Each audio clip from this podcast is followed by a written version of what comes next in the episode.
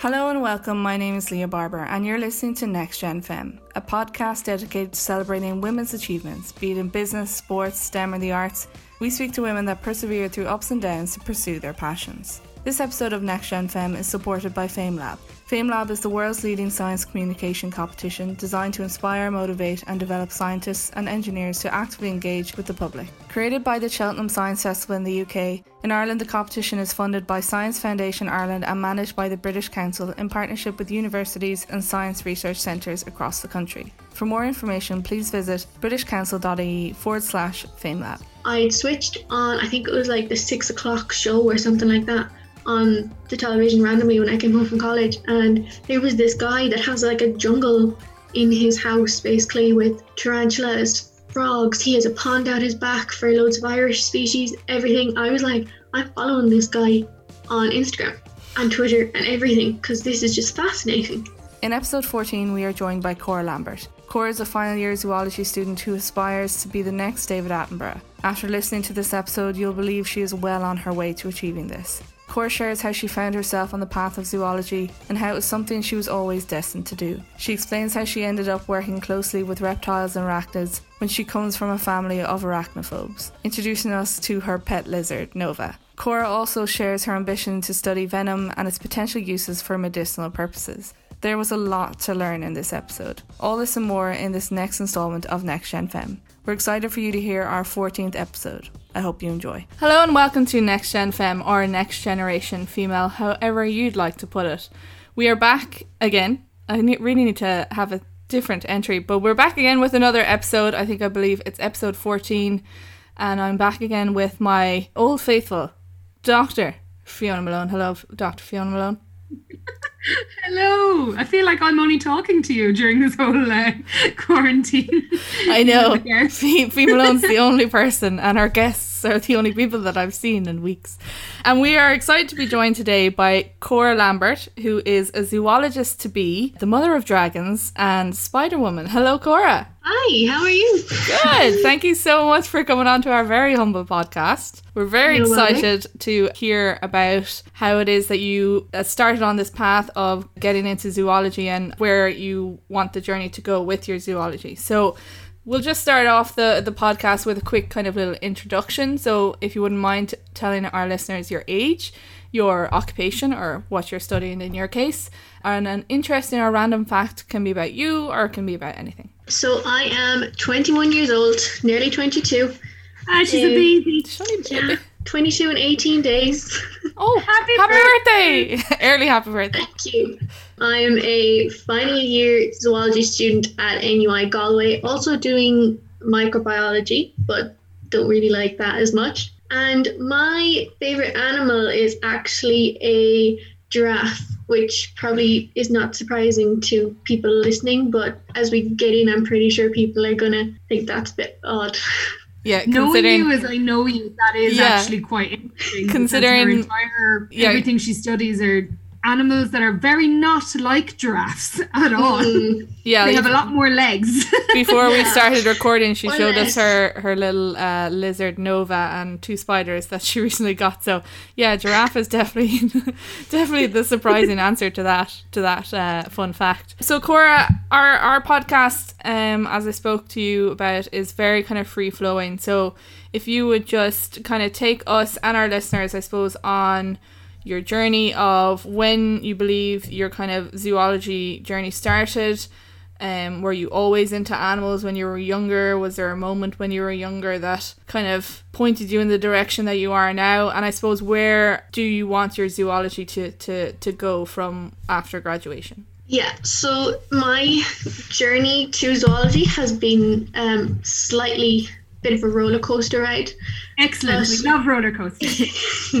when I was like a child. My nanny had a farm, and there's countless pictures of me just as like a two year old baby, just hanging out with some cows that are towering above me. I always loved animals. When I was younger, I was convinced that I was some sort of like Dr. Dolittle because at one stage we got a pony because um, one of my aunt's friends was selling it, and we got it because my nanny had the fields and for some reason she just listened to me, obeyed me, didn't really listen to anybody else. And I was like, wow, I can talk to animals.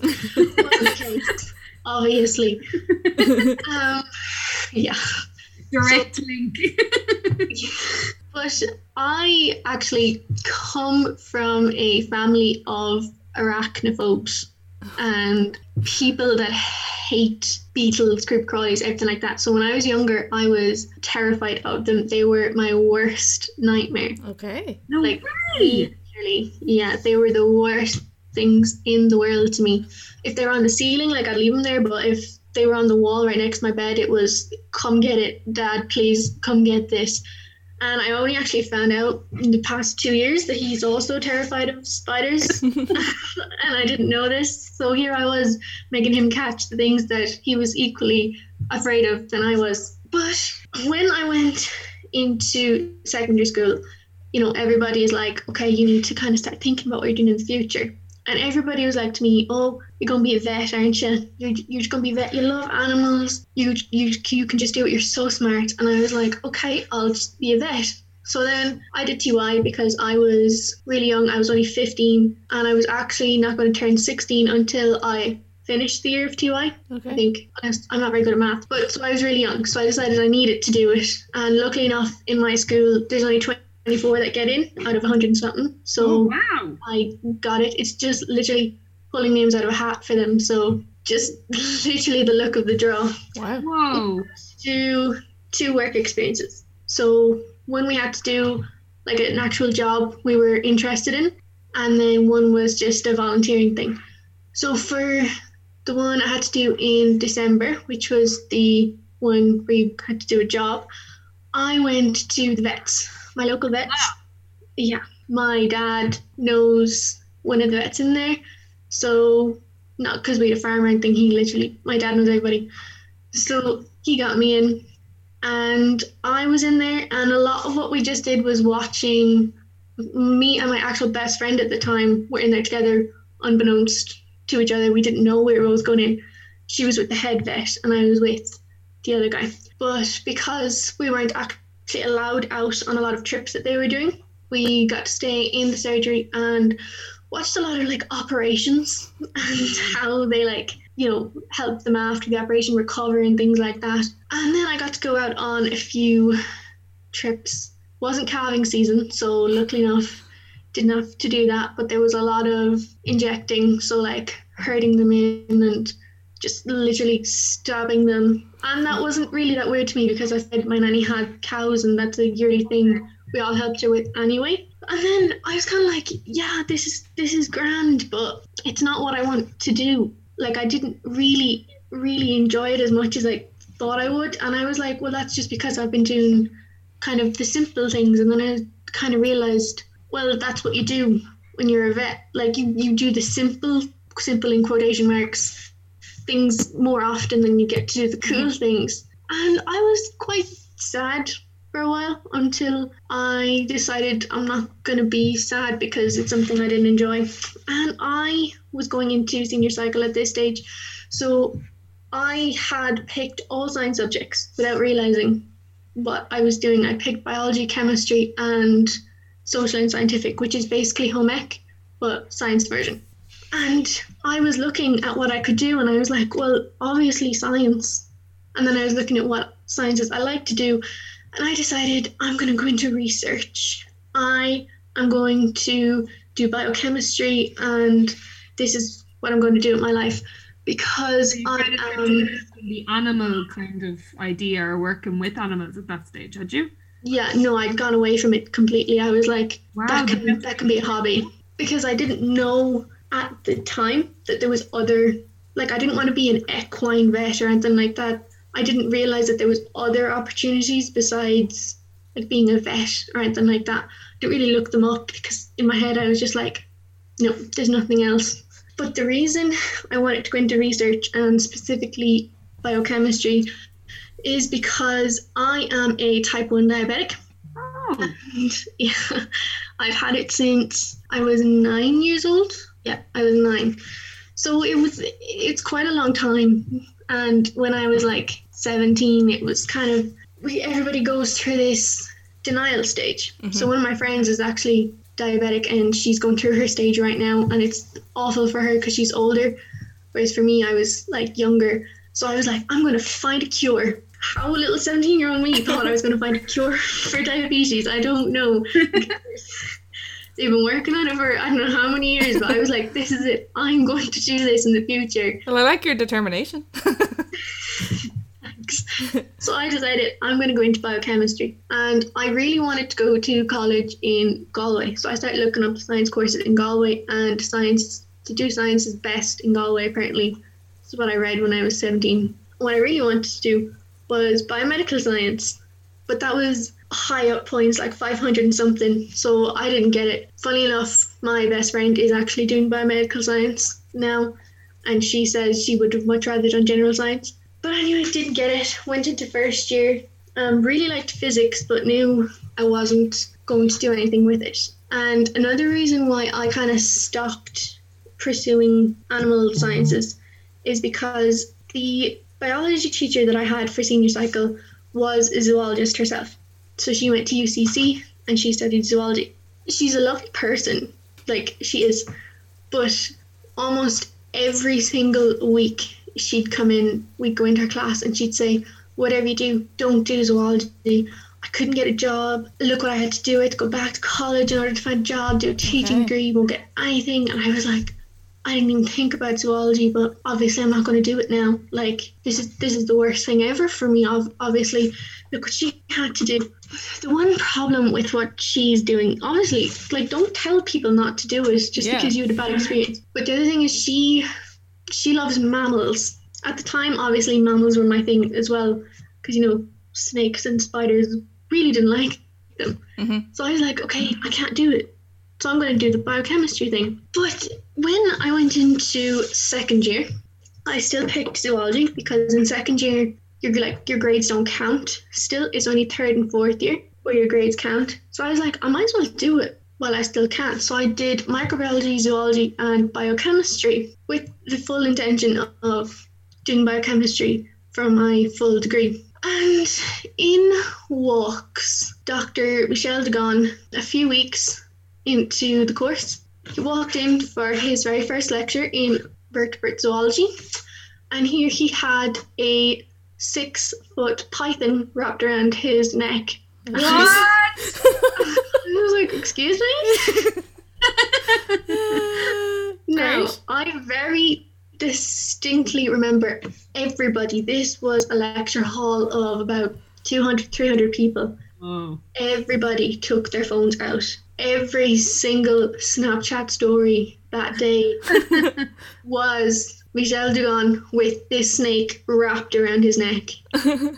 And I remember coming home to my housemates that did arts, like we're doing language art, turn to me and go, Did you hear about the man with the snake? I was like, Yes, that was my lecturer. I was showing them pictures. Everybody was like, Whoa. Now, this happens every single year. Like, I don't know how we hadn't heard of it Mhm. before, but two weeks later, then we still had, we had him for four weeks. So, two weeks later, he rocked in with the tortoise and Aw.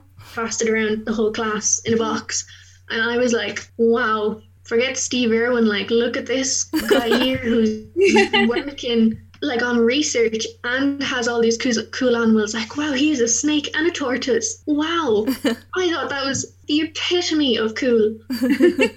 Fast forward to our labs where a lot of our labs are like just dissecting things. So like one of them we had to dissect an owl pellet last year for like bones. That's what they like cough up. This not Oh. the other side. So like we Alright. had to find bones to identify what mammals they're eating. It was for a specific project. And My we were face like, there helping. thought you meant like a poo pellet, and I was like, ugh. That's what everybody Terrifying to presents. come out of the other orifice. Thank you. Um, All I mean, You know, yeah. better. It's basically their version of a fur ball. Oh. It's just Oh, like the things that they can't digest. we always learn something new with Cora. So, an owl pellet is an owl fur ball, but it's not furry. There, learn something new. Great. It can be furry sometimes. It's not It's But it's potentially not like- furry. It's not the same as a cat where it's like they lick themselves clean. and that's why it's just what they consume. I learned this. I was absolutely amazed by this in the lab. That was my one of my favorite labs from third year was dissecting this owl pellet, like just pulling out the little bones, and you had to like you had to make this like little animal out of the bones we found. So like because they'd obviously swallow an animal, they couldn't they couldn't digest any of the bones. So that's what came out. Oh my god. You, you had the whole skeleton Wow. of like a, a mouse there Oh, in it's a front of you. mouse. Oh god. That's like a level expert jigsaw puzzler. You see, Cora, Cora's spending her whole quarantine putting together tiny mammals. Just do the jigsaw, mom. Birthday from an owl. I wish I could be doing something productive like that. I I am such like a physically Yeah. learning person. Like I hate studying. I have to Be in the lab. Mm. do things like, Practical yeah, stuff. I'd be the same. I'm the same. so that's why like I love the labs because like I didn't I don't really like mammals so like it helped me understand their like the actual I know you see pictures of like a skeleton and stuff but it doesn't really make sense Mhm. until it's like there in front of you you know that way anyway back to second year labs. We had normally you just do dissection you know look at this barnacle look at this shrimp like all this stuff take it apart. But this week we had a live lab. We actually had two different live labs, but for one for vertebrate and one for invertebrate. But it was the day after the arts ball, and I had this live lab, so I'd slept for about three hours the night before, and I got up and I walked into college, and I had all these snakes and lizards and such cool stuff like laid out in front of us. And there was just these people there that looked like they were phd students or like lecturers themselves that were showing us these. And i found that they were actually fourth year students at the time. I actually i know one of the guys he had what we call a tokay gecko. And basically what he was doing was attaching it to his hand to show us how sharp his teeth are. So like he was getting it to bite his hand and showing us that it wouldn't come off. So like here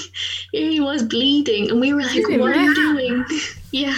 Oh my god. Committed to the cause. and obviously like there was everything sanitary but it was just to show like because this guy is pastel blue with like bright orange spots in him and these matte green eyes that are just looking at you but then you know here he comes attaching to your hand and what And- is he a type of lizard or what? What is he? he was a gecko so Oh, oh kind of like a lizard yeah poor, poor guy's died since but oh, Oh. R.I.P. yeah he was he was old R.I.P.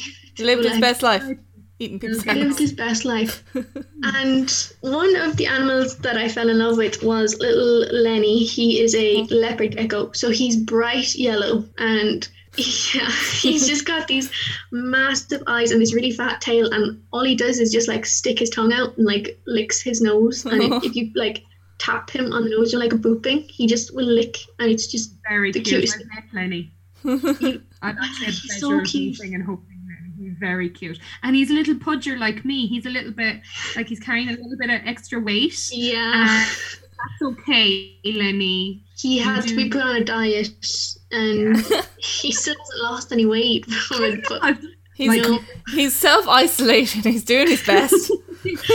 And and Cora, were you still afraid of these uh, more exotic style of animals? So we'll say the arachnids and the snakes and the lizards and the geckos, which you said that at the start that you had a, a fear of them as you were younger. Were you still afraid of them then at this stage coming into these Yeah. labs? Really? yeah so in first year actually we had a live lab as well and my lab partner made me hold a tarantula she was like you do it I, I do it and I'm fine so I did it and everything was fine like I literally was shaking so much it was five seconds on my hand and then she got taken off again in that second year lab I was like someone else was holding Teddy the ball python and I was like can I just take a picture like I don't want to hold it and she was like, Yeah, no bother. Like, this is another just second year student. And one of the girls was in my group at the start of first year. We like do a campus tour. And she was talking to the guy with the gecko, Michael, about Zoosoc. And I was like, Okay, this is this is interesting. Like, group of So like a, a college society for zoologists or Yeah. animals. Wow. Yeah, and That's I was cool. like, well, this is perfect because I can still be involved in animals, even if I can't do them for my degree. And then she mentioned this thing called Eco Explorers, and I was like, what's that? And she was like, well, basically, you get trained to hold animals, and then you do events with young children where you like teach them about them. Oh, and I was like, signing up, thank you very much. so I went to that. Then it was actually lab was on Wednesday, and then the training was on the Friday, and it was the last training of the semester. So I was like, I got there just in time. And Michael was there, the guy with the gecko, mm-hmm. and he was in charge of it at the time. And then in walks this girl, incredibly petite, in this gigantic, like hiking jumper and what are they called? The running shorts, you know, the ones that like come halfway down your thigh. She carried in this massive white box and just pulled this seven, six, seven foot python out of it. Her hair was like in a bun, in a hairband. She was just sitting there with this python around her neck. I was like, this person is so cool. like, what is this? And I never actually told her that story, but that's actually Megan, Megan Griffiths. I've met Megan Yeah. and her giant snake. Yes. That's the same snake. Wow. Yeah. And she was like half in charge of it with Michael. So they were teaching us all how to hold all the different animals. And Megan had actually just gotten her baby bearded dragon like a month beforehand. So he was this size. Like he fit in the palm of my hand and I've got small small hands. I was like, this is it. I'm joining this thing. This is so cool. But then on my first event for it, I was handed a snake. And I still didn't like snakes. I was still afraid of them. But it was a corn snake, so they're incredibly docile. They're like a starter species for people who like want to get into snakes and stuff. They can bite, but like it's nothing worse than if like Nova bit me. Actually, Nova would probably hurt more. Like they don't have. Well, it's only a nibble. Yeah, it's tiny. It's a love bite. A little love bite. It's love bite. and I didn't know how to hold this guy. Like we hadn't had much training because they they were like obviously older. They didn't have the time to be doing this. And I don't know really how it happened, but there was some problem with the university and insurance. They like changed their insurance policy or something. So students couldn't actually do Eco Explorers anymore. Oh. So Megan, who was then left in charge of it because Michael left college, her, um, her friend Ellen, and Kelly and Karen, I'm pretty sure, they were all fourth year zoology students last year. They decided to set up Animal Ambassadors, which is kind of an organization in the college that was basically eco explorers, but we are going to make it a society. So that would be easier for people to like be able to do it, and we mm-hmm. could still train people and everything. So they set that up, and gradually I just kind of started getting better at it. So like I would hold the snake, and it'd be absolutely fine. I'd hold the tarantula. It took me a few times, but I realized like they were fine. They're not going to do anything because I like still struggled to take them out of the box and things like that, and had to learn their reactions to stuff and all that. But it was you know I just slowly kind of got to grips with it Mhm. and learned how to deal with things. And I did decide I wasn't going to do biochemistry anymore because it got too I was wondering when that was going Yeah. to come along. yeah, it was too hard. when it came to second year, I didn't, couldn't get it. So zoology and microbiology it was simply because of these labs, the lectures, and the Eco Explorers and ZooSoc group. It wasn't.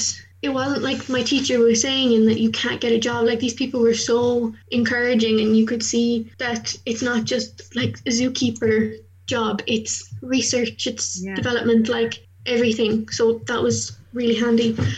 And once again, I have no idea how it happened, but I got elected chairperson then of Animal Ambassadors for this year. So my Nice. fourth year. Amazing. A lot of pressure because it was we became a society then under ZooSoc. So we were like together but separate at the same time. Mhm. So I had to like the girls put in so much, so much incredible groundwork, and I was like, okay, I have to, I have to make this happen. And they were so nice. They were like, you can do this. Like you, you have no bother with this, and it turned out pretty successful this Good. year. Good. It was it was hard, but the committee that I had was quite quite good. Ninety nine percent of the time.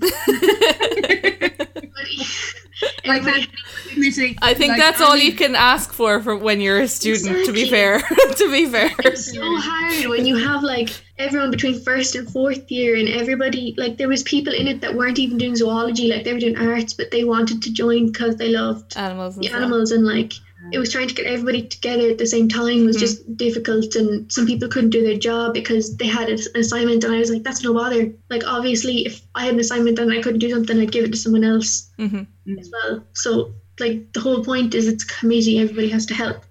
Exactly. yeah. So Exactly. I don't know when my fear of spiders went away as such or like my fear of snakes and stuff it kind of Do you think you still happened. do you think you still actually have that fear a little bit, but you've just grown to overcome it when you have to interact with maybe some of the animals that you're not particularly a fan of? So is it a case that you still maybe feel a little bit, or do you feel that you're just like, yeah, I'm over it now, kind of thing, or thing is I don't think I ever had it in the first place okay, so it could be an influence of how your your family kind of exactly like, oh, if they're afraid, I have to be afraid, kind of thing. everybody in my family is afraid of them. Mhm. And as I kind of got, got older, I didn't mind it on the wall beside my bed because I was like, what is it going to do to me? Mhm. Do you know, like, I'm talking about small house spiders. Like, obviously, if there's a tarantula on the wall, I would have run, but we live in Ireland. So Yeah, yeah. We get And, some big like, spiders. we though. think- I've seen some. within the like eco explorers and animal ambassadors, you never had to hold an animal you didn't like. It was completely your choice. If you didn't that's like fair. the tarantula, you didn't have to go near the tarantula. Like Mhm. one of my housemates from last year, she well, two of my housemates from last year joined, but one of them just can't stand the tarantulas. She just can't be near them. So I was like, okay, you just put her as a red on the sheet that she doesn't want to do it for when you're like putting out jobs to people. I think it was a lot of it is like the stigma of the tarantula's going to kill me. I'm going to die. That's it. Well, I mean, that would be a massive thing. Yeah. I That personally would be a worry. I mean, would be a concern. True.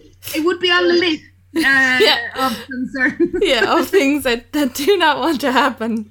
Is if it's a radioactive spider and it'll give me Spider Man's powers, then I'd happily let it bite me. But See, I actually probably hold all of those. one of my friends I, i've never seen spider-man. So one of my friends made me sit down and watch the opening sequence of where he gets bitten by the spider. Yeah, and it's the worst. Spider in the world honestly it's a mixture of about 10 different species of spider. Wow. You can see that straight away. You know that it's oh yeah, it's so, well like it's comic book created, so none of it's real. But it you can see that it's like partially based on a steatoda nobilis totally, and like a black widow because they're the they're the known venomous totally. Yeah. spiders that size Here's me But saying, they- yeah, like I know what I'm Yeah. talking about. A total double nobilis. Yeah. Yeah, yeah, Yeah. totally. It's exactly what I thought when I saw it. Straight away. That's amazing. That's I- a, a classic total double nobilis. yeah, yeah, that one. That's the one Mix, that uh, mix it up like Widow. You're That's- getting better That's that's cool though that you like know just the. I'd say the encyclopedia of your brain of all the animals because there's definitely been a few that you've said even so far. I'm like, what's that?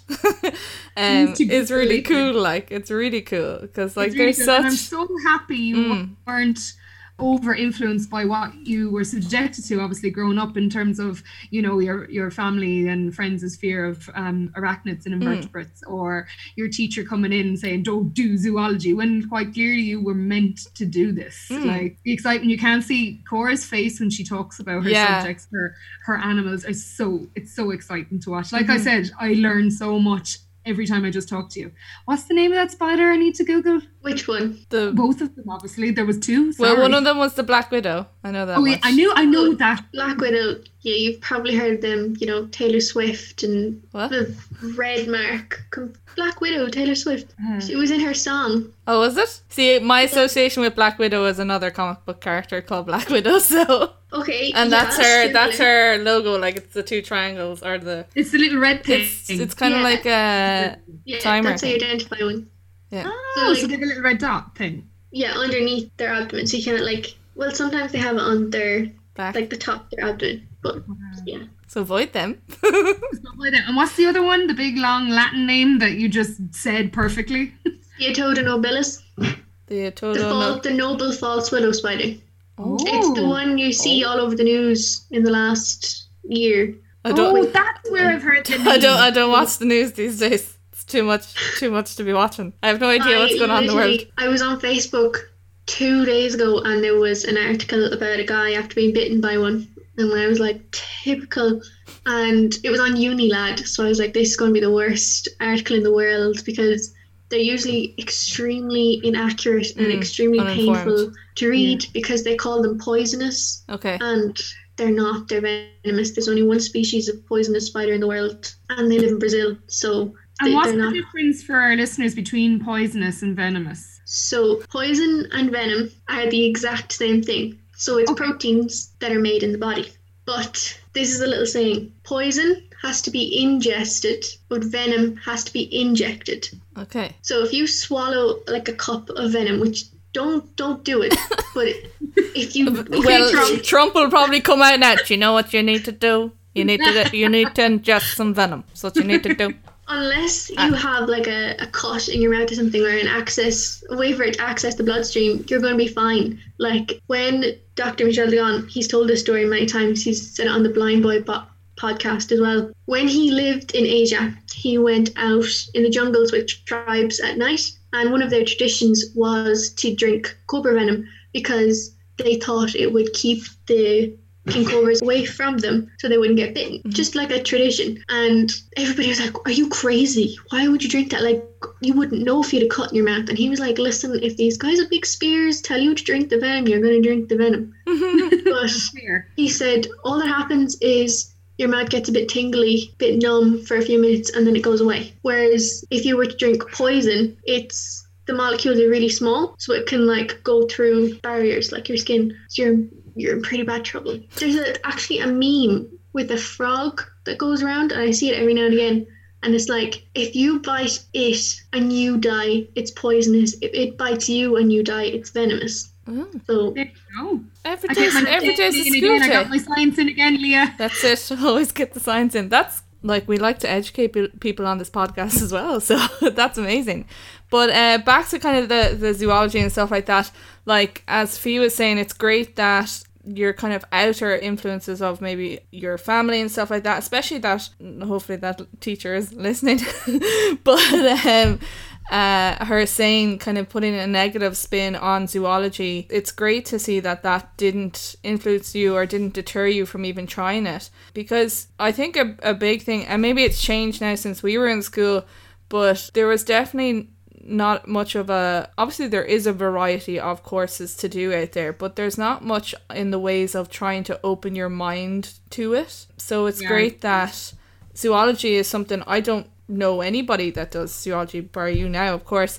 So it's great to if somebody's listening on here and they hear that you have done zoology and like Fee said we can see from from watching you now and just even hearing you I'm sure the people will hear that you're very passionate about it and you really love animals and and that you've kind of learned to adjust to the fear that you've had of particular species of animals and have now kind of overcome that to really love what you do. So and, that's and you, that you've gone outside the box as well. Like yeah. um we've always talked about it on this podcast that oh uh you're good at baking so you could be a chef. But there's other things that you could do as well like food production or Mhm. um modification or there's so many other things you can do. And um i think it was a classic irish school system of oh you like animals cora's the animal gal. Let's we'll go to the vet. And like you said it wasn't for you. I mean you understand and you appreciate and we all do. A vet Mhm. is a very hard job. I think it's a vocation. I think they don't get paid enough. But they they're they're always on call and they're working hard. But it wasn't for you and that's okay to say that. Hmm and that you felt "Do you know what? I'm not going to do what people think i should do. And i think leah you're very good at that as well that um, Leah went down the road of games development and now she's creating content. Like they're related, but she's doing what she wants to do. Mhm. So Mm, just in a different angle, like at a different Yeah. angle. Yeah, different perspectives or everything. So it must have been great, like you said, you were doing the biomedical stuff and decided to pick up zoology. What Did you say in your second year just to kind of see what it was like, and then it kind of it completely steered you in that direction, Yeah. and you're in your fourth year of it now. What is? Do you have kind of an, an idea or a goal in mind on where you would like to go after after the college? Um, Absolutely. great. Tell us about it. straight in there, not a Yeah, bother on it. yeah. Tell us all about Um, it. so I learned quite quickly that I'm, as I said earlier, not very good at studying. So like in exams, I don't do as well as people expect me to because I just can't do them. Like I'm just not an exam person. I can't go in and write a completely detailed essay on something completely random that I should have learned from lectures when the lecture slide was was one slide and now I have to write five pages on it. So I went to find he appears in the story so much, but like he's such a big influence on my life. I went to Michel in the, at the start of third year in November because I said to myself, okay, well obviously I'm not going to get a one one in this degree. I was being realistic with myself in the start. So I was like, I went to him because I knew that he had a bit of a weird start into zoology. I didn't know exactly like what had happened, but I knew that he didn't start with science in the first place. That he'd been on quite a bumpy road. So I asked him what should I do to like make things better for myself because I was kind of interested in in his research at the time, but I think a big thing was just he brought the snake and that's really cool. Realistically, in my mind at the time, I was going to go around to each of the lecturers and ask them about their work, but that never happened. So I him and I was like, how can I improve like myself going out into the workforce?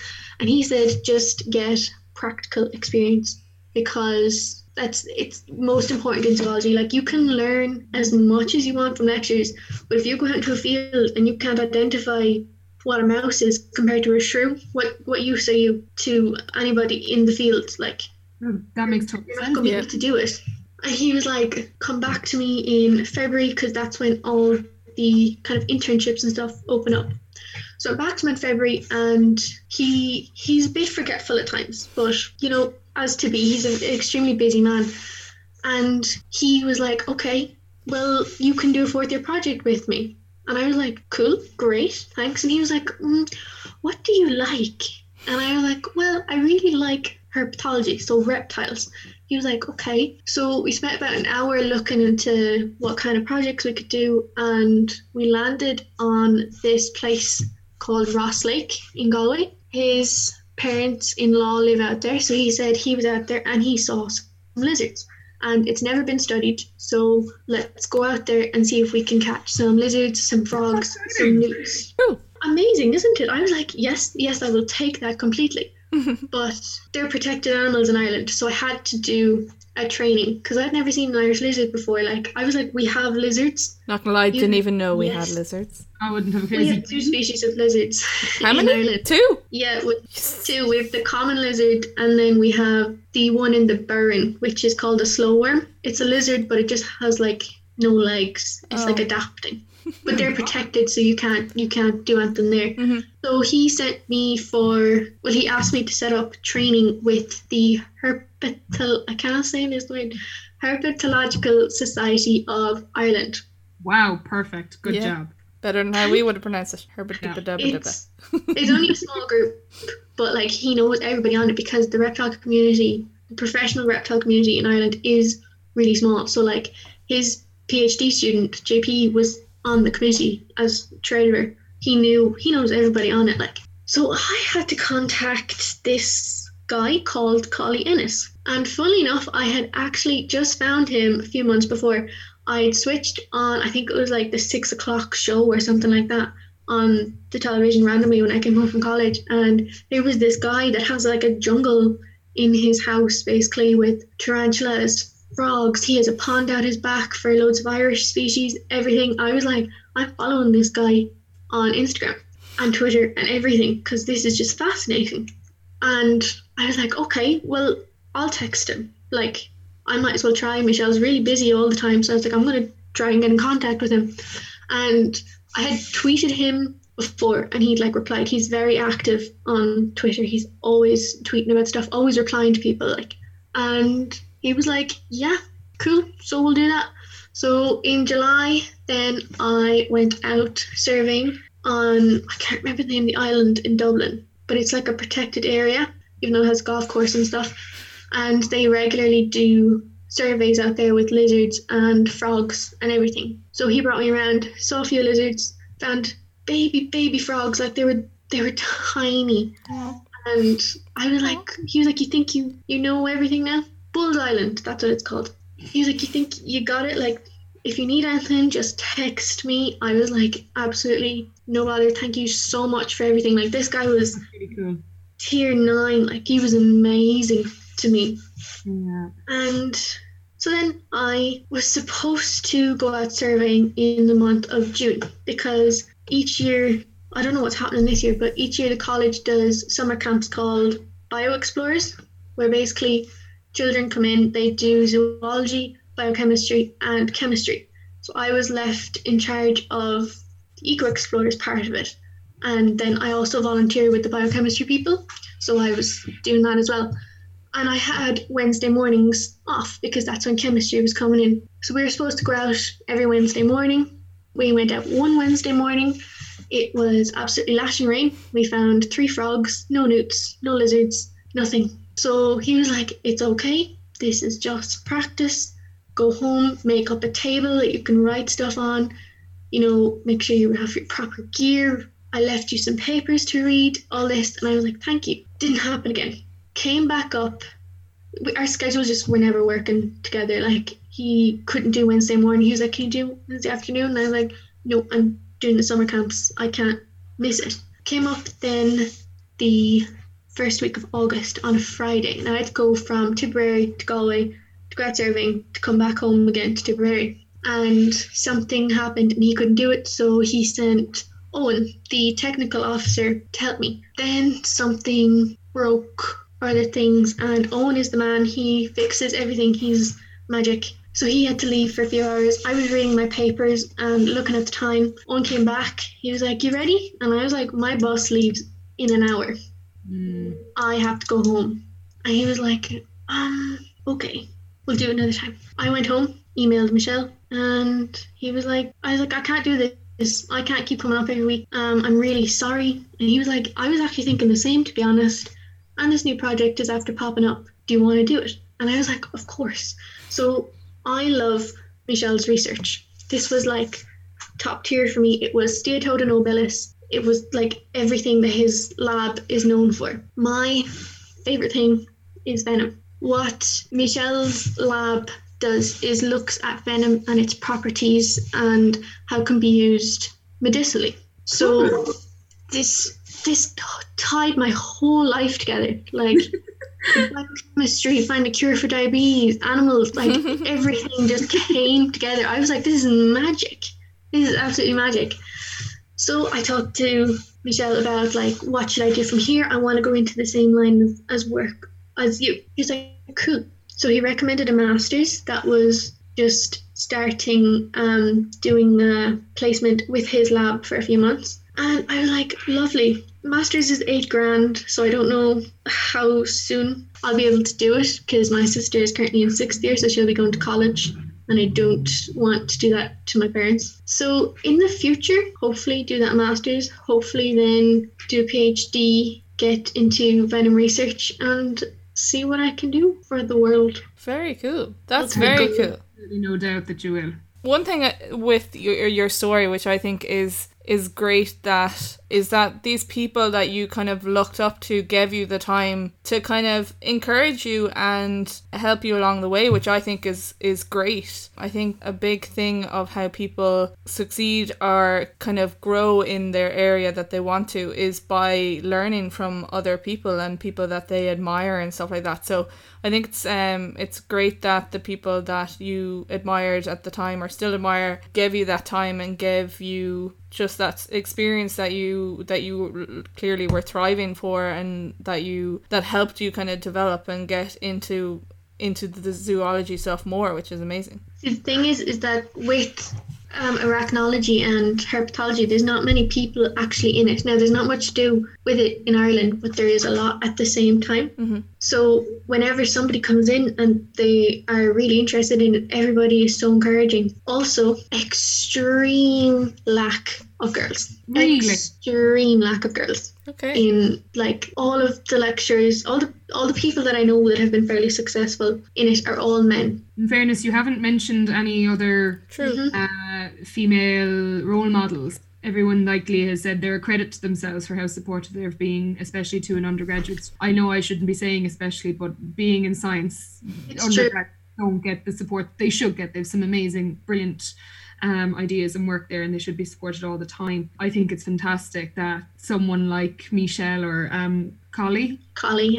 uh, yeah, just you know to get a reply to an email and sometimes in these STEM jobs is worth opening a bottle of wine for that someone actually contacted you, let alone tweeted you or texted you. That's amazing. So Like, I think your tenacity should be applauded as well. That you Mhm. were like, I'm gonna just drop a message. I mean, what's the worst that could happen? And he replied to you, which I think is fantastic. But I I can definitely see you being the the Michels and the Collies of the future.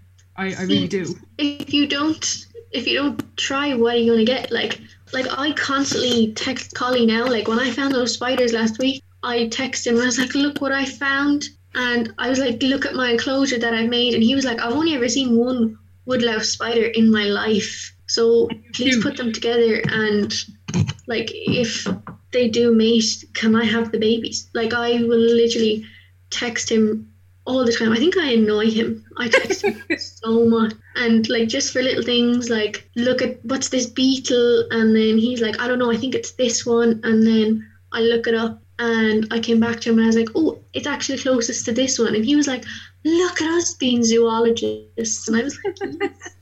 because he doesn't actually have any zoology degree. He's a security guard at Trinity, but he's also a research assistant. He is just insanely clever and just knows everything about I think it's another Everything. thing you've really touched on as well, especially with your analogy of the roller coaster. And we'll say some of the the supporters and mentors that you have may not have had direct roots of, you know, leaving cert college, study, PhD, and now I'm a an expert in spiders. That sometimes having a genuine interest and passion for the subject is just as good. I think Leah will agree with me there. Totally, totally agree. all people. Michel didn't was actually invited to do a master's. He actually has a degree in linguistics. JP went to college in Maynooth as a mature student to do science and now he, he is doing his PhD and he's he actually is an arachnophobe and here he is doing a PhD on spiders and he's the most educated person I know on Steatoda nobilis. He literally will know the thing inside out. It's crazy. He just he has it all in his head. Like if I text him now and I'm like, how many counties is it found in again? And he'll go 26. I'm like, Well, Cora, that's what we think about when we Yeah. talk to you. Yeah. Like, I feel I could ask you anything about animals and you'd just be like, yeah, that's the chubba dub and then a bit of perfect pronunciation of whatever that animal was. I Uh, understood what you meant. But yeah, like uh, like we've said it already, we can just I said as well. The listeners can probably hear just the passion and love you have for what you're studying and what you plan on doing in the future. And as Fee said, your tenacity as well as the people that have mentored you and stuff like your tenacity and your kind of ambition and your drive to learn more and not let the the fact that you said you're not super academic be detrimental or kind of hold you back because I would be I would I would empathize with that. I'm mm, have no way been very good at being academic, but when I learn things by doing them, that's how I retain the information. So it's great that you you didn't let that hold you back. You went and tried to learn the way that you knew you could learn, and I think that's a, a testament to you. So well done. thanks. but it's been it's fantastic been fantastic listening to you because like as i said i don't really know any other zo- zoologists and i don't know how common it is and as you said it doesn't seem to be very common within females so or for females to pursue it so i hope anyone that's listening that has ever had the thought of maybe zoology is for me is listening and kind of have taken maybe some inspiration. And maybe the person that that's listening has kind of seen you how you've seen Michel Michel Michel and stuff like that. Like there you could have some followers now you never know. I think so. yeah.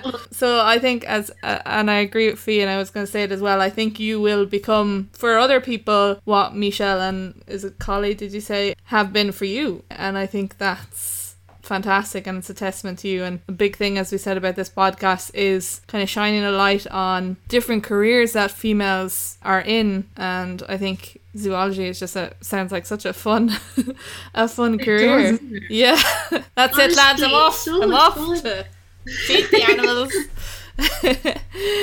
Oh God, I could listen to you all day, Cora. Like, It's very, Brilliant. it's very, it's fascinating. Really, it is. Yeah. So I guess we're, we're actually kind of coming to the end of the podcast now.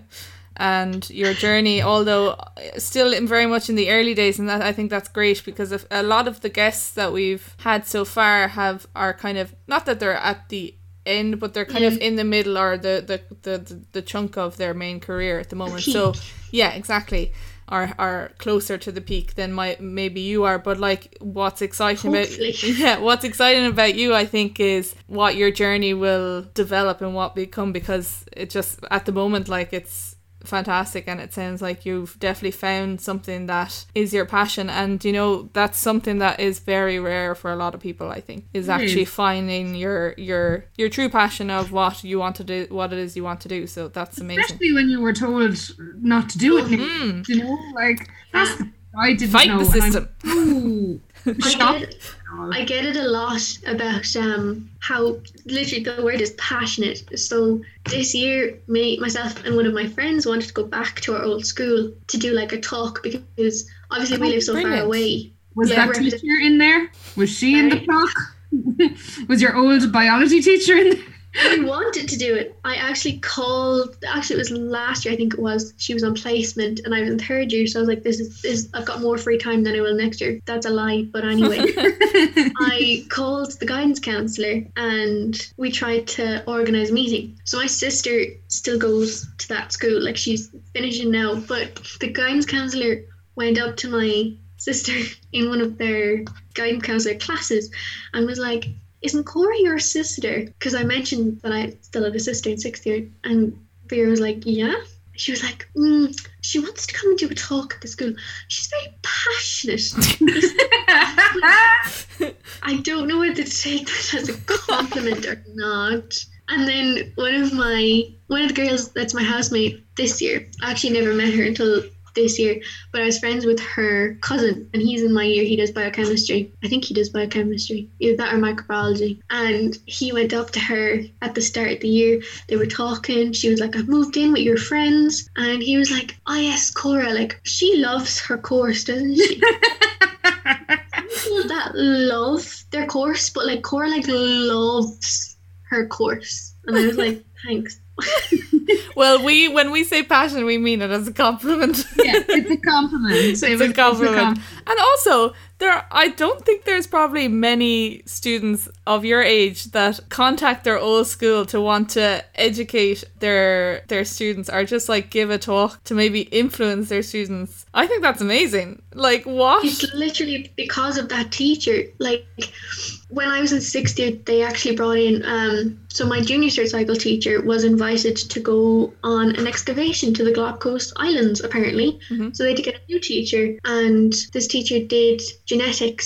But she was very into physical learning as well. So she decided to bring in this like guy. I don't know what he does. Basically, he has like animals and he brings them places for events. And this this is what she wanted to do to teach her class about animals. Her class was really small and she only had one, so it was handy for her. And we were told we're not allowed to do that by the same zoology teacher that I had. This year, it's gotten bigger. This guy's business has gotten bigger. Still, zoology teacher didn't allow her students to do it because my sister is in her class, but the other teacher still allows her students to do it because it's a good way of Learning. obviously. And my sister went to one of the sessions that she had and she sent me loads of pictures. Like they were allowed to take pictures. We do the same at events. You're allowed to take pictures. We're just not allowed to take pictures of the people, mm-hmm. obviously, GDPR and all that. And like my sister is an arachnophobe as well. She doesn't like animals. She likes to pretend she does, but she doesn't like as much as she she held the tarantula. Like she loved the snake and the crocodile and everything. And I'm just like like her friends are constantly sending her pictures of spiders to send to me to identify them. Aw. Like they love they love the animals and like the whole aspect of it. like she's really she gets annoyed sometimes because her friends are like, and your sister does this. And she's like, yes. But I think I think your whole idea of going around to to schools and to discuss what you do with them. I mean, when the day I visited with James from NUIG and we got to see some of the animals, it completely changed my perception of what Mhm. do, what biologist does, and these animals. Now, okay, the centipede still haunts my dreams, but the I me and Lenny, I mean, we struck up a really solid friendship. I felt, and also that giant white yellowy snake, and Oh, I really? touched it, and I'd never ever experienced anything like that before, and it's something that still stays with me. Like I Yeah. did that, and I think, like anyone trying to change the perception of themselves, these kind of animals probably need to change their perception of how, or we'll say how they're perceived by the general public. They're Mm. not there to kill you or eat you, or No. some some of them are, but not the ones That we have. Yeah, exactly. Yeah. And you're doing incredibly important research, like your stuff with the with the venom, and and hopefully using it for medicinal or biomedical or biochemical purposes. That's important information that the public need to know because technically it's the public's money that is Mhm. paying for everything in their taxes. So. I don't. I'm, I'm. Oh, if I ever meet that teacher of yours, I swear to God, it'll be. It'd be like, you know, in the Pain Club episode, Leo, when I got really mad. yeah, yeah. We both got mad. We both got mad in that episode.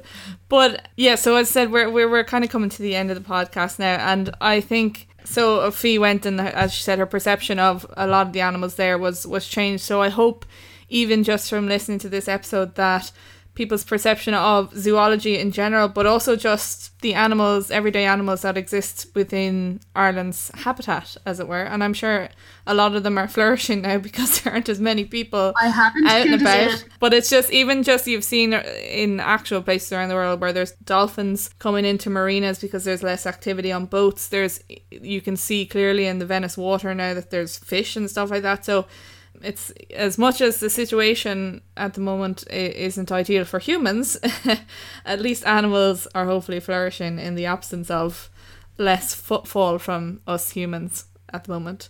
But hmm. yeah, as I said, I hope people from listening from this this episode that people's perception of zoology and just different animals in general has been changed a little bit.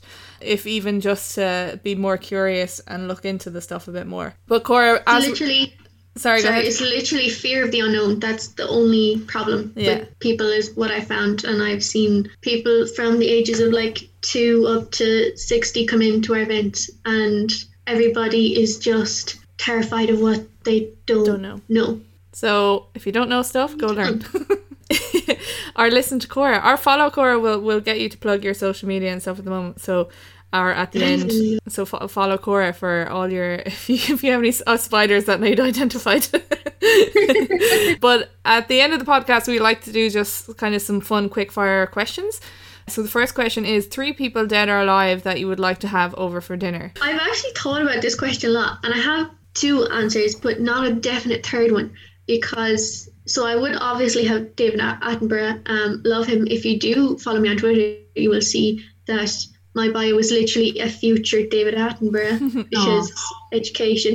I believe it. Um, Steve Irwin, obviously, All right, because Steve. amazing. And previously, I probably would have said someone like Charles Darwin, because obviously the origin of species. Mhm. But for one of my exams, I had to read a book called Creatures of Accident The Rise and Fall of the Animal Kingdom by a guy called Wallace Arthur, who was actually Michel's PhD supervisor. And I went to a talk by him in February, I think it was, and I was just astounded by his talk. Like, it was so interesting, and it was a mixture of like evolution, biochemistry, zoology, everything in one. And it probably sounds like I'm kissing up to Michel a little bit, but obviously, like his book, I have another one in my Amazon wish list that I'm going to get for my birthday for myself because it's like 60 something euro. But Wow.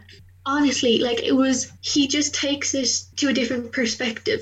Like, I never thought about the evolution of the complexity of animals until I read his book because everything is always about the diversity and what came from what and everything like that. I And he think was we let just- you take four. You can have four at the dinner table. Yeah, we'll allow you to have Is four. that okay, Leah? That's Will we let- okay. That's okay. I'll allow the four people. We'll make extra. We'll make room. We'll make room. My God, that would be a very, very interesting Yeah. uh, conversation, wouldn't it? Yeah. I'm afraid there'd be so many fights. What would you eat? like, No, I think it'd be more debates. Debates. Debates, that's what I mean. Yeah. Debates. What would I eat? I don't know. I, they can all make their own dinner. yeah. I'll just feed themselves. Probably have a shot of shot of venom there before they before the start. so okay, next question. What is your favorite quote or mantra that you live? I used to actually have one, but this year something happened that I was quite upset about. And my lovely boyfriend was there, just happened to be there the night that I found out the news. Mm-hmm. And he said to me, What's for you won't pass you. So what happened was the college between Michel and another lecturer called Dr. Colin Lawton have done a collaboration with a university in Agadir in Morocco. And basically 24th years get to go over for a trip and survey the desert and do some amazing stuff. And I wasn't Oh. picked, unfortunately. I was distraught.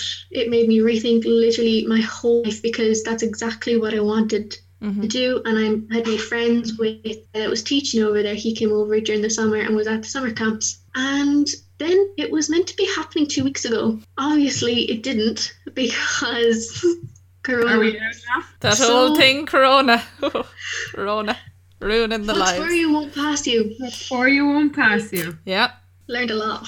Yeah, uh, that's a saying that I've I've a lot of people have said to me as well, and uh, quite a frequent one I think for some people. So, um, yeah, what's for you won't pass you, and I think that's kind of evident in the fact that like you picking zoology and stuff like that in the middle of your degree was kind of probably a, a what's for you mo- won't pass you kind of moment.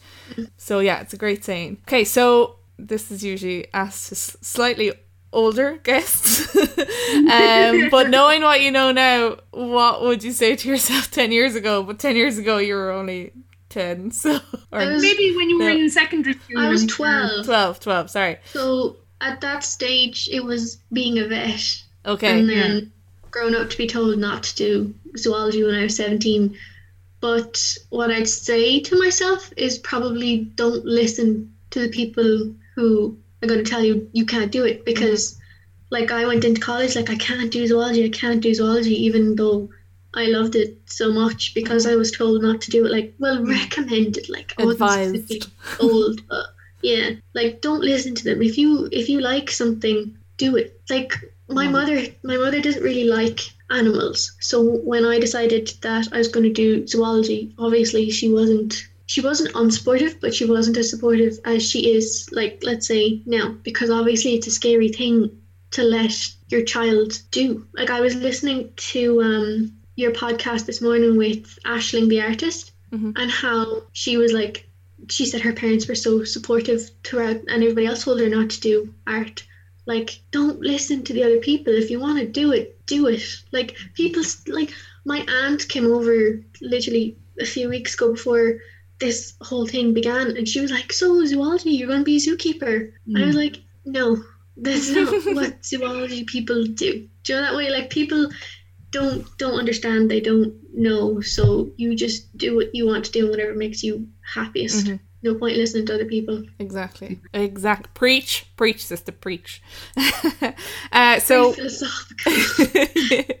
So one last thought before we so- sign off what would you say to someone that's teetering on the edge of a big decision or what life advice would you give to someone talk to people obviously um depending on the big decision but like make sure you talk to people because when i was teetering on the biochemistry zoology decision i was literally my head had gone to mush. Like i was so just like upset over it because i can't do zoology. Like that thing was literally just in my head. But talking to people and kind of getting all sides of the story because Mhm. you can't see them all. Like you you can't see everything. So just talk to people consider all the options but as i said to the response to the last question do what makes you happy and what will make you the happiest in your life because literally there's no other point of life. You need to be the happiest that you can be very very philosophical what no I was, I was just thinking i was just thinking like at your age i wasn't like just do what makes you happy. I was like what the fuck am i gonna do with my life? You know what i mean?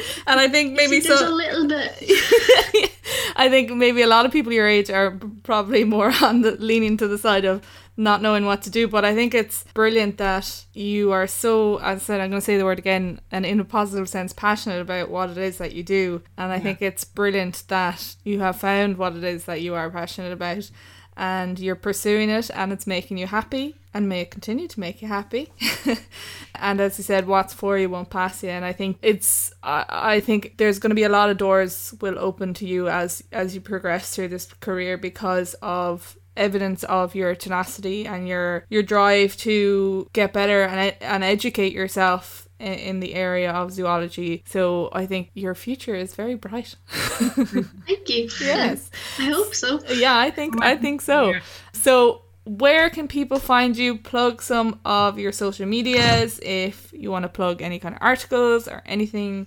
Go for it. The only thing that I have is my Twitter. I set up a full professional Twitter, and mm-hmm. Girl. if you want to talk to me, it's at Cora C O R A underscore Lambert ninety eight, and there you can find my FameLab videos if you're interested in learning more about spiders because I talk about them a lot. And what was my one on before? Oh, snake bites. Oh, snake bites, Snake yeah. bites. That's a scary one, but That's where I first met Cora, and that was a scary time. But as I said, I have since hung out with my very good friend Cora, and I've met all her um, exotic animals, and I am now on the way out to get a lizard. because I feel like I'm a lizard gal. I just feel like it because when I put up a picture or two on my social media of the snake, a lot of my friends were like, "Yeah, cool. Fiona got a snake. Classic." I mean, totally. And I was like, "Really? That's what you think of me?" But I'm kind of happy that's what they think about me now. I'm that cool. I'm a Cora. If we could all be just personality trait at this stage. yeah, if we could all have a little bit of a Cora in our personalities, we'd be doing well. So thank you so much, Cora, for coming on to our podcast and talking about No zoology and your current journey. You're in the middle of your journey on your career. So thank you so much for taking the time out of your study. Thank you for having me. We didn't take oh. time from your study. So yeah, thank you so much um, for being on the podcast. So with that, I will say goodbye to everyone until our next episode. We will check you later. Bye bye.